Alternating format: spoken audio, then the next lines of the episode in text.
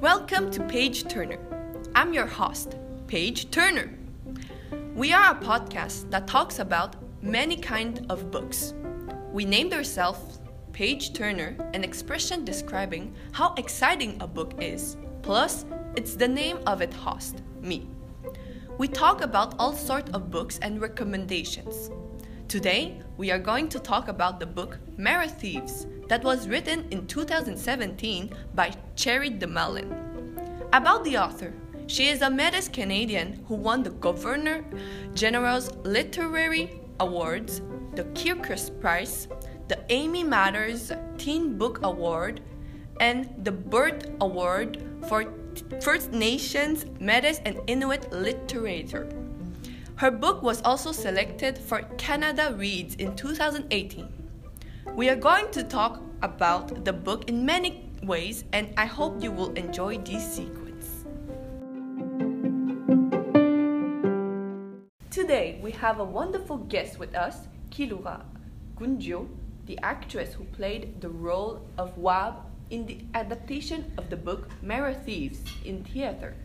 Hello, Hi. how are you doing? Fine. Thanks for asking. So, we are going to ask you a few questions about your role. Yes, of course. Was it difficult to play the role of the character Wab? To be honest, playing this character was pretty difficult to play due to her personality that gives off a mysterious yet unpredictable vibe, which is quite the opposite of mine. Plus, her peculiar past that gives me a certain difficulty to show emotions in scenes. Do you have any examples? Yes, exactly. For example, the way she glared at Travis due to their past experience. I had to live her past, live her experience, and her emotions to be able to give one simple glare with enough of the character's emotion, Wab. What do you like about this character? I really like her strong personality and her way of showing her strength. For example, for her line, Boy, you're a master of observation, it showed her will to show her fearless mask. I had to vibrate my voice and try to make a somewhat poker face that was hiding her real pain. Her wanting desperately to leave the situation was an obstacle to her unafraid facade. I really love her passion of showing her strong side. But didn't you change the voice of for younger Wab in the movie? No, actually, we didn't. The crew decided to keep my voice and just elevate the pitch of my voice with edit to make it younger during her flashback. That's all for today. Thank you for being with us today, Kilura. Thank you for inviting me. Hello again. Today I'm going to play a recorded poem called My Dream, dedicated to the book. It was written and told by Marley Smith, a young Metis girl. So let's start. Alone in the dark, with none beside me, someone trying to find me, monster beast constantly in my head, always listening to my heartbeat. I know that I have a way out through the bright light, that I could be out of sight. Giving up is easy to say, but I won't do it because hope is in my bones where no one should take away. I will instead be chasing the monster, giving him a stare, making him so scared, and he would never come back ever in my dreams again. My dream is everything that I wish it wasn't a thing, but I need to face it, even if I need to meet the sky to finally have a peaceful mind. So, about the poem, with the sentence monster or beast, we can cle- clearly feel that the person is trying to escape from a certain monster that could be compared in the book as the recruiters or the traders. The indigenous is trying to escape from them to finally have also a peaceful life, to be happy again with his family and to have a normal life because you finally finally have a peaceful mind like said in the poem. In the book, dreams are crucial because they keep the person as a human, like the author Cherie Dimaline mentioned in an interview. If we don't have dreams, we will become like machines.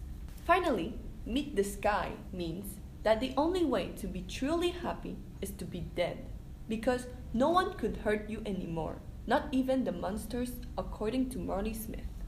Welcome back to Page Turner. After an interview with an actress and a poem, we now have another special guest with us, Elio Doan, a scientist expert. Hello, Elio Doan, and welcome. Well, hello, Paige. So, we all know that climate change is an issue in our present world. Like introduced in the book, Cherie Dimaline mentioned many facts about climate change, like the sun getting hotter, coastlines getting smaller, Great Lakes destroyed by pollution, etc. We shouldn't forget that this apocalyptic world is pictured for only 20 or 30 years from now. What do you think about her description? It is plausible, which means likely to happen? Her description sums up the majority of the problems if we keep going toward this direction. It is quite possible that it represents our future, since it's already present now. For example, the sun is already getting hotter because of the hole in the ozone layer, and coastlines are right now fading away.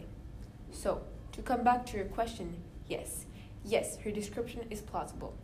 If we were to live in this dystopian life right now, what should we know about the new world and prepare ourselves? Let's say without the evolution of human, with the human body of today. To be able to live in this world right now would mean stronger sunscreen for a frail skin, knowing that the sun shines harder and hotter. Thicker clothes to block the ray of sun on the skin, but they need to be able to let the air slip and pass through the clothes to avoid sunburns and heat strokes. Everybody should own a water filter due to the enormous amount of dirty water. Plus, always keep a first aid kit and food supply with you. Thank you for all your wonderful advice. You're welcome. That's all for the interview. Thank you for your time with us today. Thank you for inviting me. In this last sequence, we are going to make you listen to some quotes and their analyze that are related to the book and that I found very interesting. So let's start with the first one. It is during our darkest moments that we must focus on the light.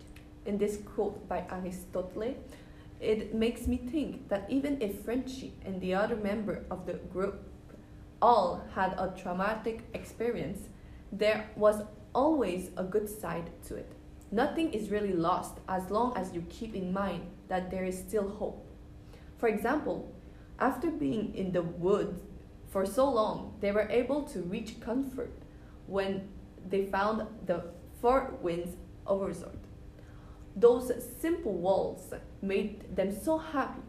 You'll see more about it if you read it. Let's continue with the next one. They call us dreamers, but we are the ones who don't sleep. This quote is from staymotivated.in. This quote is very interesting because even if indigenous people are the only humans to have dreams, they are not really sleeping well as they are constantly trying to escape from the recruiters. Also, they need to always be aware of their surroundings, allowing, allowing them, them to run away at the first occasion. Also, it sounds like white people are sleeping better than indigenous ones because they don't have the feeling of being hunted. The last one? Sometimes someone comes into your life so unexpectedly, takes your heart by surprise, and changes your life forever. This quote is written by Nishan Panwar and it is for sure that it is about love. In general, every book contains a touch of love, and it is true in this book. It could be associated with the moment when Rose appeared and it was love at first sight for French. That's all for the book Marrow Thieves. To summarize all those talks, we had an interview with the actress Kilura Gunjo, then we analyzed a poem from Marley Smith, we also had an interview with the scientist Elio Doan, and last but not least, we analyzed quotes. Thank you, dear listeners, for staying with us. If you like this podcast, make sure to tune in for the next book selected. It will be One of Us is Lying, a book written by Karen M. McManus. Goodbye and see you next time, dear teenagers.